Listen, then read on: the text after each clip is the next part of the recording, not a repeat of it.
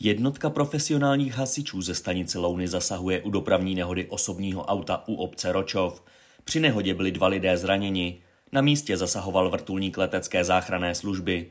Hasiči pomohli zraněného naložit do vrtulníku a řídili dopravu do příjezdu policie České republiky.